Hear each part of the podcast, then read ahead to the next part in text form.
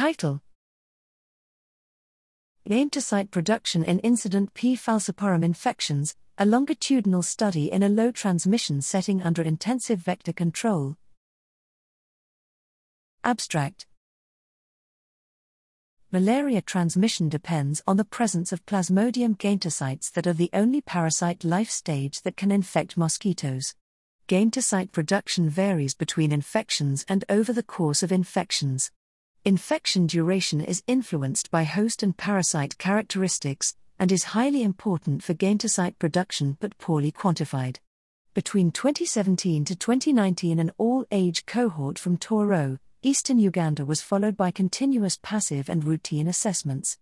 Among 104 longitudinally monitored incident infections coming from 98 individuals, we observed that nearly all infections lasting three or more months initiated gametocyte production prior to clearance.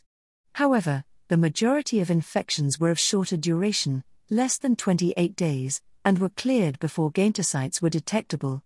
Infections in individuals with sickle cell trait were more likely to produce gametocytes and produced gametocytes at higher densities. Our findings suggest that a large proportion of infections may be too short in duration and of too low density to contribute to onward transmission.